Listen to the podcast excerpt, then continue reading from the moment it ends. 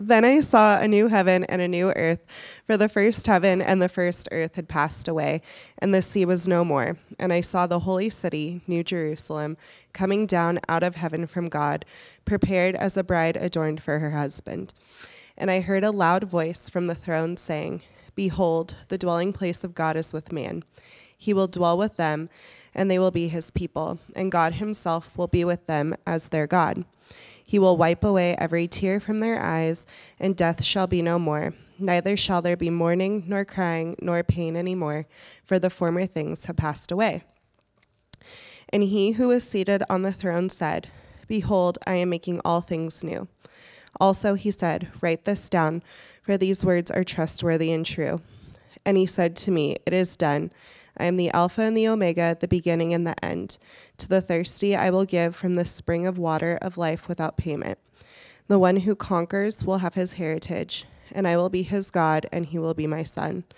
But as for the cowardly, the faithless, the detestable, as for murderers, the sexually immoral, sorcerers, idolaters, and liars, and all liars, their portion will be in the lake that burns with fire and sulfur, which is the second death.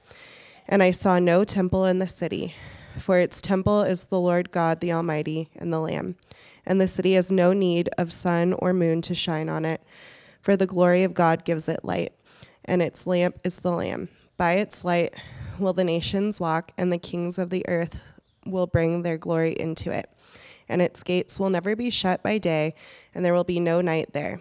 They will bring into it the glory and honor of the nations, but nothing unclean will ever enter it, nor anyone who does what is detestable or false, but only those who are written in the Lamb's book of life. Then the angel showed me the river of the water of life, bright as crystals, flowing from the throne of God and of the Lamb through the middle of the street of the city. Also on either side of the river, the tree of life with its twelve kinds of fruit, yielding its fruit each month. The leaves of the tree were for the healing of the nations. No longer will there be anything accursed, but the throne of God and of the Lamb will be in it, and his servants will worship him. They will see his face, and his name will be on their foreheads, and night will be no more. They will need no light of lamp or sun, for the Lord of God will be their light, and they will reign forever and ever. And he said to me, These words are trustworthy and true. And the Lord, the God of the spirits of the prophets, has sent his angel to show his servants what must soon take place. And behold, I am coming soon. Blessed is the one who keeps the words of the prophecy of this book. I, John, am the one who heard and saw these things. And when I heard and saw them, I fell down to worship at the feet of the angel who showed them to me. But he said to me, You must not do that. I am a fellow servant with you and your brothers and the prophets, and with those who keep the words of this book. Worship God. This is God's word. All right. Thank you, Ty. And um, let's pray once more. Father, please um, enable the word to penetrate into our hearts and speak to us deeply. May the words of my mouth and the meditations of our hearts be pleasing in your sight, O Lord, our rock and our Redeemer. Amen. Well, Today is a typical um, Andy sermon. It's the prototypical Andy sermon um, in which I will spoil many movies. Um, and these are my favorite types. And I'm sorry, but it's Easter, and uh, I'm just gonna I'm just gonna run in my lane today. So, um, what makes a good movie? That's my uh, that's my question. There are a lot of definitions out there. We love when it turns out good in the end, when it's uh, entertaining and cool. Uh, John was talking this week about the hero's journey that is uh, in so many movies, right? Where the there's the struggle and they overcome the odds. There's a conflict, but the story ends well, and the good guys win. And those movies will always exist uh, because there's something we like about how they make us feel. They work, um, but if you're like me, they can be a little bit frustrating because they lack nuance. They don't quite align with the reality that we live with. Reality is far more complicated because sometimes the good guys don't just win, and sometimes we want to revel in a little bit of judgment. Hmm. Judgment. And you go, No, I don't like movies about judgment. And there's no good movies about judgment. Yes, yes, there are. Have you ever seen a World War II movie or something like? Yeah, There's always judgment. Um, you know, uh, whenever there's a movie about anyone terrible, there's always judgment. Probably my, my favorite, um, like, yeah, one of my favorite judgment movies is Breach. And Breach does not end in redemption, it ends for some people well, but in the end, the bad guy is exposed as having a far darker motive than you ever would have thought. It doesn't get better. And it feels good to see and remember that, that people with terrible motives get the judgment that they deserve. Now, some of you know my favorite movie to bring up in times like this about judgment. What is it? Trolls. Trolls. Yeah. Um, the ultimate movie about judgment is Trolls. If you've seen it, it is 99% happy, happy joy and lots of color, right? Just, just a lot of parties and yay, just tons of it, except for when the terrible woman and the traitor are swallowed by the earth. And then when I was at the movie, we were at the movie early on, the whole audience goes, yeah. And I thought, we live in a sick world. 99% of this movie is happy and joy. The moment the, the earth opens up and swallows the, the terrible people we all cheer, what is that's Old Testament judgment. And, and no, it's Old Testament judgment. Literally, that's it's from the Old Testament. That's, that's where this idea comes from. It's a theme of the Old Testament that it's a personification of the earth in which it does its justice and it immediately brings someone into death, which is what they deserve.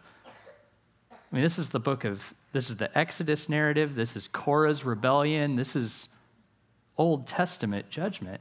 And when we see it in a movie like Trolls, we cheer. Interesting. Now, the best movies, the best movies are known for a little bit of both. I'm not even going to talk about this one right now. I'm just going to show you the picture. Just going to show it to you because they engage the complexities of life and they hold on to hope. Do you ever wonder why we think this way? Why, why do we love stories?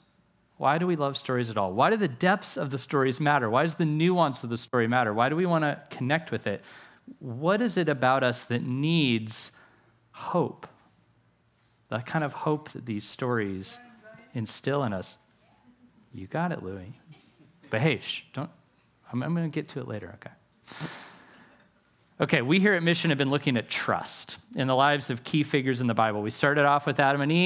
and then we looked at a lot of, a lot of big names, David and so on. And last week we talked about Mary, the mother of Jesus. And this week we're concluding with John, the apostle. What would a movie about his life look like? So I'm going to tell you a little bit about the story of John and then a little bit about the revelation that he received and then three things about it. That's the day. So here's the storyboard John, he's the youngest son of Zebedee, and he and his brother are fishermen. Um, and let's see, there's my slide.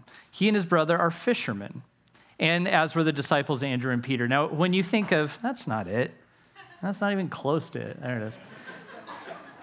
that actually factors in. Now you're all interested, aren't you?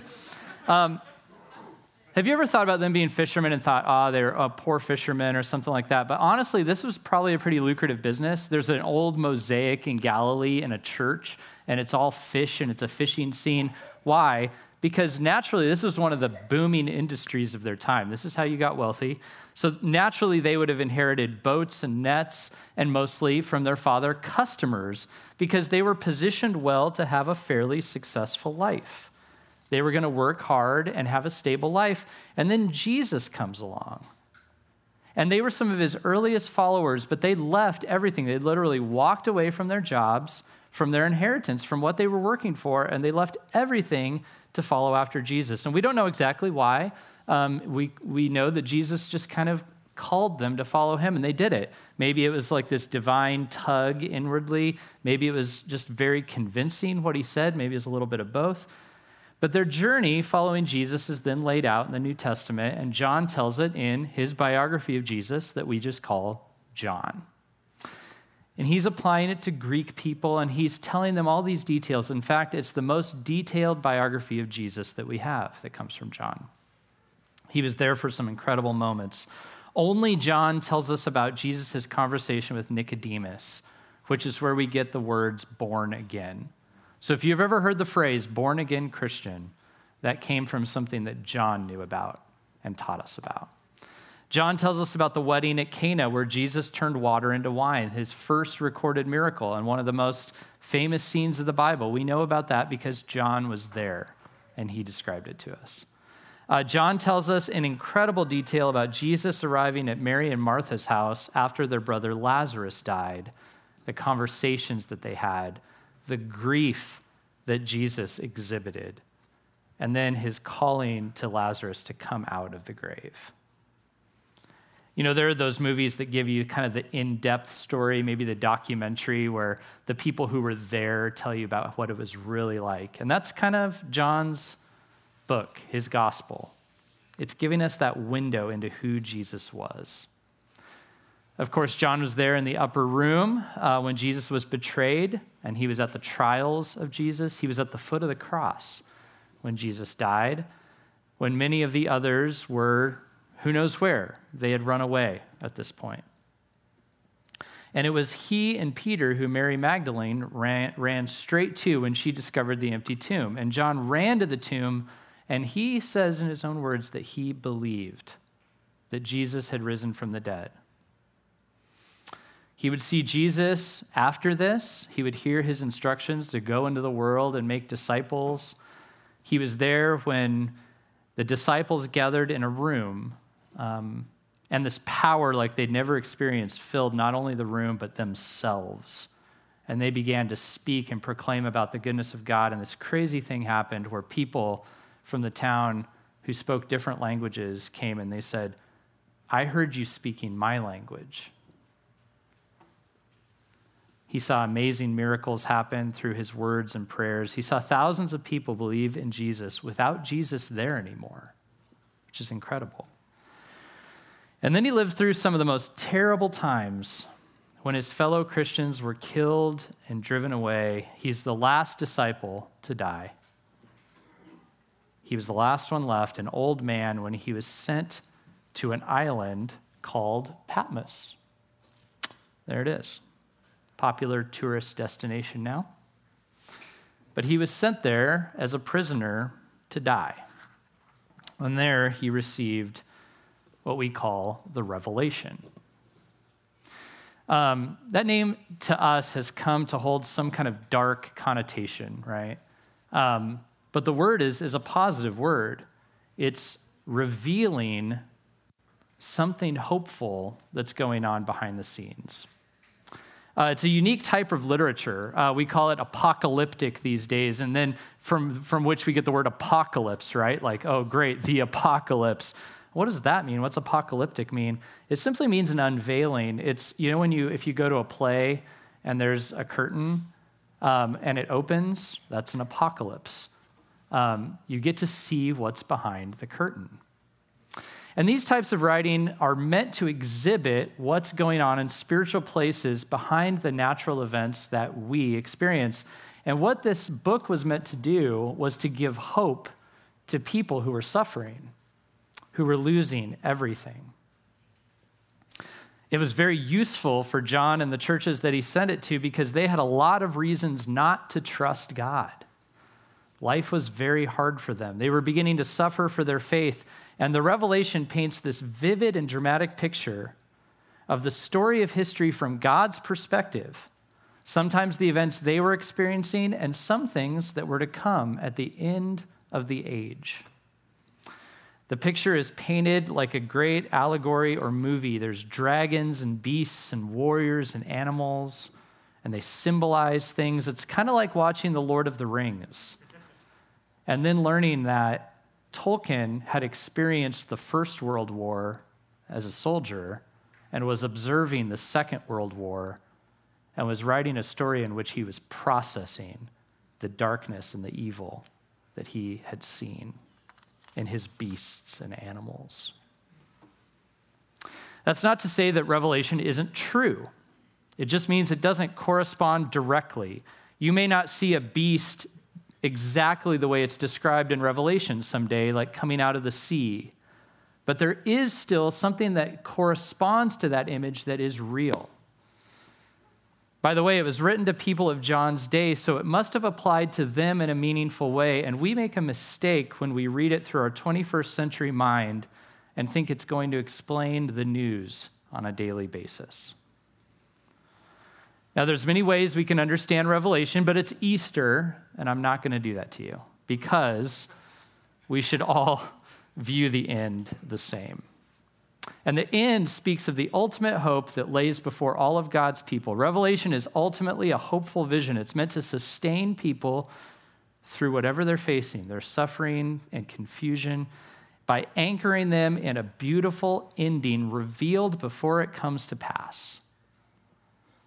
And remember, Jesus specifically said that ending will only come on the day that his Father has decided, and nobody knows when that is. So, to consider the trust in God that the Apostle John had in his dying days as he sat on Patmos and received his revelation, we have to meditate on this final vision. And I want to give you three final thoughts just what it was, why it matters, and how to live. What, why, and how. So, what the vision was, what it is still. Um, ultimately, it's summed up in these words um, Behold, I am making all things new. If someone were to tell you, Behold, I got you a new car, right? You would not assume that you were no longer going to drive cars or that you would have a spiritual car driving experience. You'd assume you were getting a new car, right? A new one presumably running perfectly, presumably with upgrades from what you'd had before, but you would assume that the idea of a car that you'd had before, you were going to get a new one. Now, before I can say too much about what the vision is, I need to describe what it isn't. Because many of us, for an unfortunate set of, set of reasons, were taught that the whole creation was going to be disposed of. We heard that it was reserved for fire, but we were not taught that fire burns temporary things and purifies beautiful things. There was an ancient heresy called Gnosticism, and um, a feature of it was that the material world was evil and the spiritual world was good. And we have inherited some of that in our day. That view has a lot of issues, and some of them are still very very common. Maybe you heard the story like this God made the world perfect. Adam and Eve messed it up when they made a bad decision. We were just talking about this with the kids. There's always that problem that Benny brought up. Why is there a serpent here? Did God not know he was there? That's a problem. Not a bad one to bring up at all. Um, you know, God gave us a lot of chances to get our act together, but we keep blowing it and missing the point. But in the end, Jesus will come back and punish all the bad people and retrieve all the good people out. Well, the good ones that say they believe in Jesus. And then he's going to burn the earth, and the good people will live with him in heaven. The trouble with that story is that it involves a lot of true things but ignores a lot of important promises. And one of the promises is here in Revelation 21. Notice, all things new is not a reversion back to creation. It's not. Nor is it all things destroyed. It's all things new. We do not end up somewhere else. The holy city at the end of Revelation descends down to us. And notice, it is a city, not a garden. The bad people do not burn with the earth and all that we've made on it. No, those not in the Lamb's book of life are removed from the situation, from the story.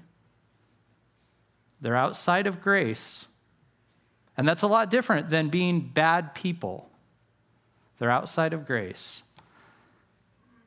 And those who, who remain in evil are removed from the creation, but the creation itself is renewed and restored. Also, it says in, the, in there, I don't know if you caught this, that the sea was removed. There's no sea and there's no night anymore. I don't know about you all, but that kind of bums me out when I think about eternity. Like, I like the ocean and I really like night. Like, stars are great. This is one of those corresponding moments, see? It doesn't have to mean there's no ocean and there's no nighttime. I don't know. But in their day, the sea was terrifying. They did not know what was in it. It was the space of the unknown, of deep terrors that they did not understand. The night is always corresponding in this ancient literature as the time when evil can, can come out from the hiding.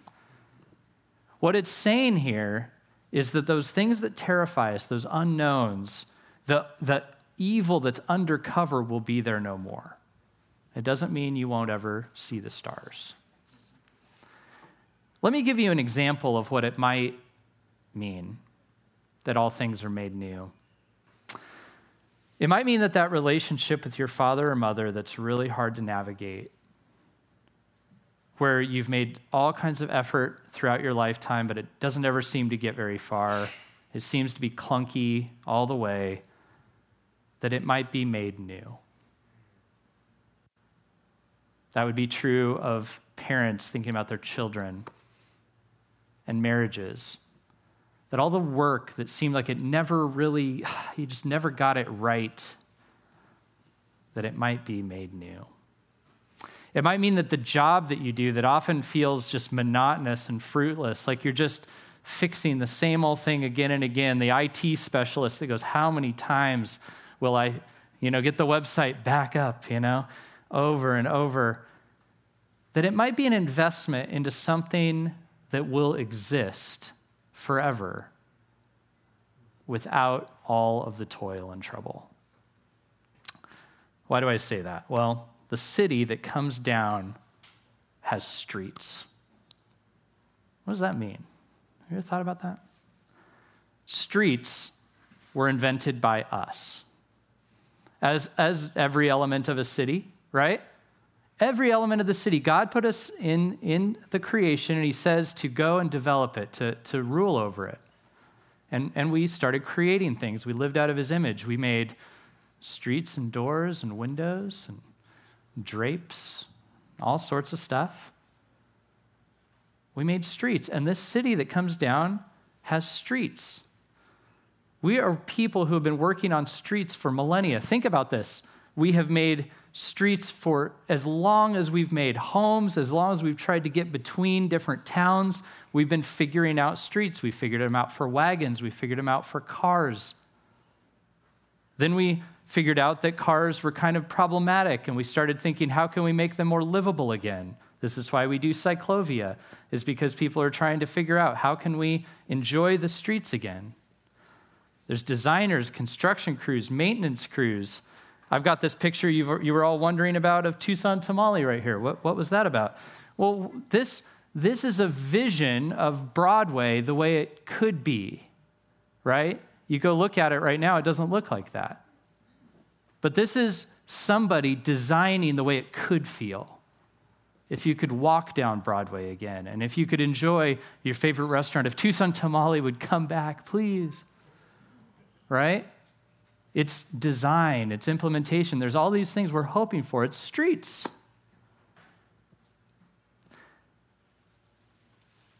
I told you a story not too long ago about how Jared and I were uh, taking a walk and we walked ourselves right into a press conference on accident. That was pretty cool. But the, the guy who was telling a story at that press conference had been working since the 80s for there to be a better street design for downtown links. And he said, he said, it's not perfect, but it's better than it was going to be, right? If the world all burns, then all of that was an utter waste of time. But, as is promised here in Revelation, if that city that descends has streets, then everything we've been working on all these years will be included. Now, why, why does that matter? Why does it matter that we get that vision right? Well, because it's tied to the most important belief of the Christian faith, which we remember on Easter. It is not egg boiling or bunnyology. I love eggs and bunnies. I'm so glad to see them. One waved at Michaela today going down the road. There was a bunny suit guy waving. It's very fun. As fun as that is, right? We believe in resurrection. Not only that Jesus died on Good Friday, but he rose from the dead on the third day. We remember the empty tomb, right? I've got this is the empty tomb in the quarry on a, a mountain um, that somebody's recreated. That's what we remember on Easter. And Paul, the apostle, said this. This is my paraphrase. If Jesus did not rise from the dead, then Christians are the most pathetic people in the world because all of our hopes are false. See, the Christian faith hinges on a few things. Consider these things. Life was made to be good. And the beauties of the world, the relationships we have in this world, were meant to be beautiful and to last. Number two, things are not the way they're supposed to be. We sin in our words, thoughts, and our actions. We sin on accident and on purpose, and we fail God and other people. Therefore, justice is good and necessary. If the world went on as is because of us, it would be terrible. And so we, do, we die and we feel the effects of death. And third, our Creator is the only one innocent and powerful enough to solve the problem. Therefore, he takes the demands of justice on himself, bears our sins, and passes through death victorious. Jesus' resurrection means that in Jesus we can hope for a future where things are the way they're supposed to be again. If Jesus didn't rise from the dead, then there's no victory at the end of the story, and it's a false hope. And premise three would be destroy or would destroy premise one, which would mean if there's no good ending, God didn't have very good plans and intentions. And the whole thing falls apart. I know this. If there's no resurrection, none of it works. There's a lot of skeptical people out there. Um, You've heard me talk about Woody Allen here a lot. And the reason I like to talk about Woody Allen, Woody Allen is because he's very clear on his skepticism. There is no point to life. And he'll tell you, um, he has a, a famous quote out there. He says, Every hundred years or so, the great toilet of life flushes, and we all spin around just like the dung inside of a toilet, and we're gone. And it doesn't matter, it's over, and there's nothing more. And he'll say that just as bluntly as possible. But that makes no sense of our longings. For all time, people have felt innately that our lives do matter, that our work is worth doing and worth doing well, that the loves of our lives aren't just temporary. So, what do we do if Woody Allen's right? Well, C.S. Lewis has wisely pointed out in Mere Christianity that finite beings who can't know from the, the end from the beginning have to do what is most reasonable. And he says this look, you have a baby, what do they want to do? They want to eat, they want food. Why? Because food is real, right? You have a duck or a fish, you put it near water, it would like to be in the water, right? Why? They were made to swim. Water is real. They want to experience what is real. And C.S. Lewis says when you look at our longings, the most logical thing to do with them is not to say, ah, all of our longings that drive us through life are false. No. You should look at them and say, well, chances are they point to something real, right? The resurrection of Jesus is a preview of what's to come as are all of our longings, as is the work of God's Spirit in our lives. The resurrection is the most powerful preview we've ever seen. Here's the creator and hero of the story who enters into our reality and lets sin impact him and death overtake him. But he rose from the dead. He was still a man. He was recognizable. He wore clothing, but he was better, eternal, ascended and he says, I'm with you always. See, the vision of Revelation is the natural next step from resurrection. If Jesus rose beyond death, but he still has a body, he's still a person, he still exists, and he's active in this world, then we should be too. And since God made us in this world to work within it and oversee it, and he said that it was good, then it is most natural that we should be working and living out of his creational intent. We should be investing in the new creation. It's most natural that as Jesus rose with a resurrection body that's now glorified, that the world that God created would exist into eternity, but would be made new. And the work of our hands would all be included. That things would be the way that they're supposed to be, that there'd be no more death, no more thirst, no more mourning, no more pain, and no more division. Okay, so how do we live in light of that vision? Say that's true. Sound good? Sounds good. How do we live in light of that vision? I don't want us to live out of a false hope. I'm coming back to Woody Allen for a second here because people have asked Woody Allen, how do you make so many movies? He's made so many movies. The guy's prolific. How do you, with no motivation, with no hope, how do you, how do, you do all this work? And, he, and this is what he says. He says, You can't live like you have no hope. You have to lie to yourself. You just get up in the morning, lie to yourself, and get something done. So Woody Allen has worked and worked and worked, and his movies are bleak and they require patience and precision and investment. And all these people have to work for him and act and follow his directions. Everybody's putting in all sorts of work, considering that the toilet will flush any time now and they will die. Right? But there's another issue in Woody Allen's life, and that's that Woody Allen's been accused of some pretty dark stuff. See, when there's no meaning in life, then how you treat others doesn't really matter either. Now, all kinds of people do wrong, I know. It's not just the Woody Allens of this world. But only a life that matters demands justice. And discerning justice well must be done in reference to God because, as in the trials of Woody Allen, he can't say, Well, I think this is fine, while somebody says, This hurt me. Who decides if there's no meaning? Which one gets to claim they're being oppressed? Our culture has rightly discovered that lives matter, right? But that belief did not descend to us from evolutionary biology. It's a borrowed concept from good theology that we were created in the image of God and that we were made for a city where every tribe, tongue, people, and language live together in harmony. That's where we get that idea. And what can't be there? Our text in Revelation said it. What can't be there? The unclean, the detestable, the false, the cowardly, the immoral, the murderous, anything without God at the center, the idolatrous. Those things and people who commit them are driven out by the light. So, is God a God of judgment? We're uncomfortable with this, except we know we demand it ourselves.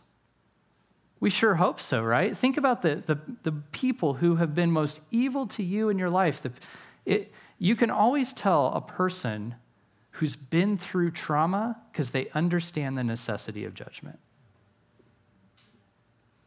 Even in trolls, if you're intolerant and if you're a traitor, you will be judged. Right? Have you ever seen a great movie where the villain wreaks havoc and it just doesn't really factor in and nobody really acknowledges it or, or does anything about it? They're just kind of equal to the hero in the end and there's really no transformation. It just all sort of ends in a like, meh, they all go on. Sounds incredible, right? I mean, maybe I should write that movie. No, it, nobody wants to see that movie. Look, you can either be driven by hope or false hope. I don't want to give you false hope, I want to give you hope. But as it turns out, the bleaker view of life, the more skeptical view of life, requires more false hope than the one that's anchored in a promise. If you embrace the vision, it can transform you. Otherwise, you just have to lie to yourself. How can it transform you? Well, you can live like a character in the drama who believes the good will prevail. This is the way of describing hope. Hope is essential to life. Fred Rogers, um, who, uh, who, you know, he was speaking about people with disabilities. He really is something he really cared about. And he said, Look, um, sometimes we, we want to say that a person who can't walk or can't partake in modern education, they're disabled. But he said, But what about the people who can't manage their emotions or maintain close relationships? People who are bitter because they've lost hope. And he said, That is a true disability, right? Fred was a Christian. If you catch the vision of Revelation, you will find a hope that transcends the brokenness and looks beyond how it is to the way it someday will be and keeps investing. Now, that can lead someone to maybe check out. They goes, ah, someday, someday it's all going to happen. But that's a misunderstanding of the vision because the vision includes our work. I brought up uh, Tolkien earlier in The Lord of the Rings. Uh, Tolkien was a friend of C.S. Lewis, but Tolkien really, really struggled in life. Um, his friend C.S. Lewis could write and write and write. He was just prolific. He could sit down and write. Actually, Lewis, there was some quote where he said, I feel like my writing just wrote itself. And I'm sure Tolkien was like, Good for you, buddy. That's just great. Because Tolkien struggled to write, it had to be perfect. He was never satisfied and he would get deeply frustrated with himself. And one night he had a dream and he wrote the story when he woke up of a man named Niggle. And niggle is a word for wasting time. And Niggle was trying to create an artistic masterpiece, a tree. And this book, the, the, the, story is now in the book called Tree and Leaf, or sometimes it's called Leaf by Niggle.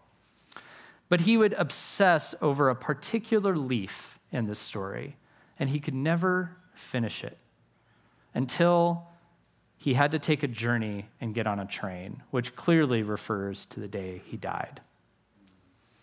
And he comes to another country, and there he goes through a lot of processes of hearing judgments of himself through these two voices and having to encounter his neighbor who kind of drove him crazy and having to learn how to sort of live with this neighbor.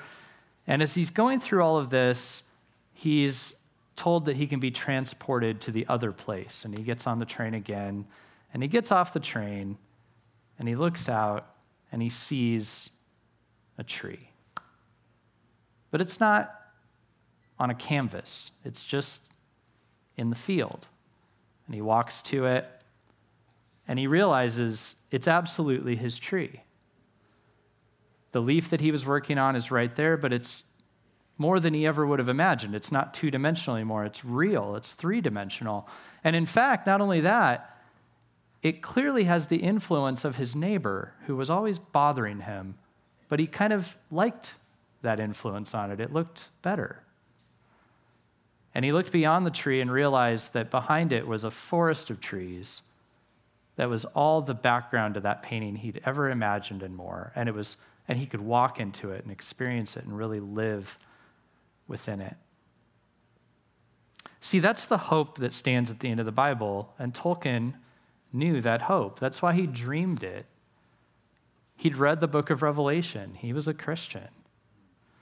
Your work ends up in the new creation after all the toil, and it's not in vain after all. And that can fuel you to do your daily work. That is why he finished The Lord of the Rings and The Hobbit. See, catching the vision allows you to operate out of real hope as opposed to a false hope that skepticism demands.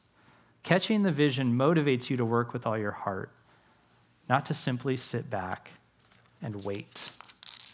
And finally, it points you to the one at the center of the, of the vision, and that's Jesus.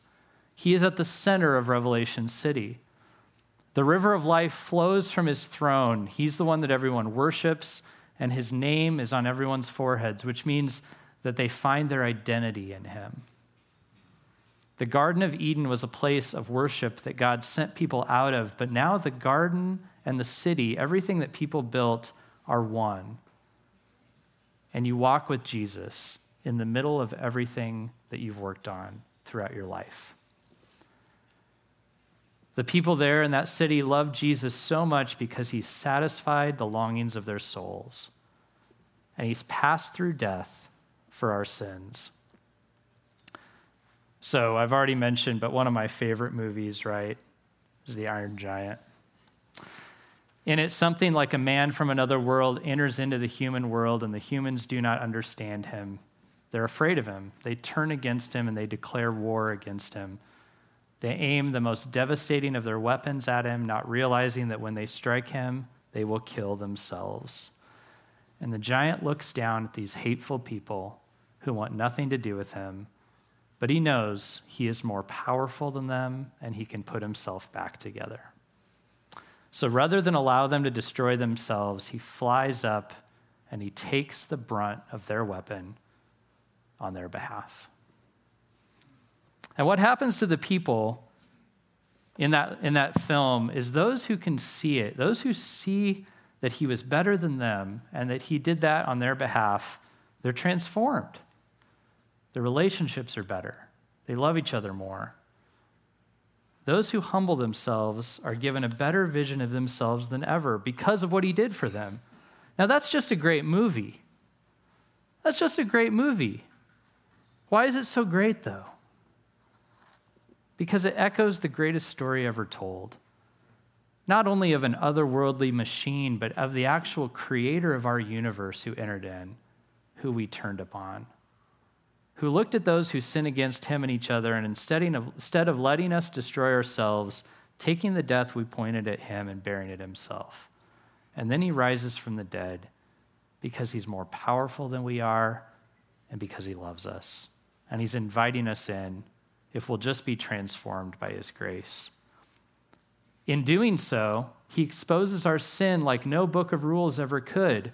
Because when we see what He's done for us, it, it shows us the justice that we deserve as well as His love.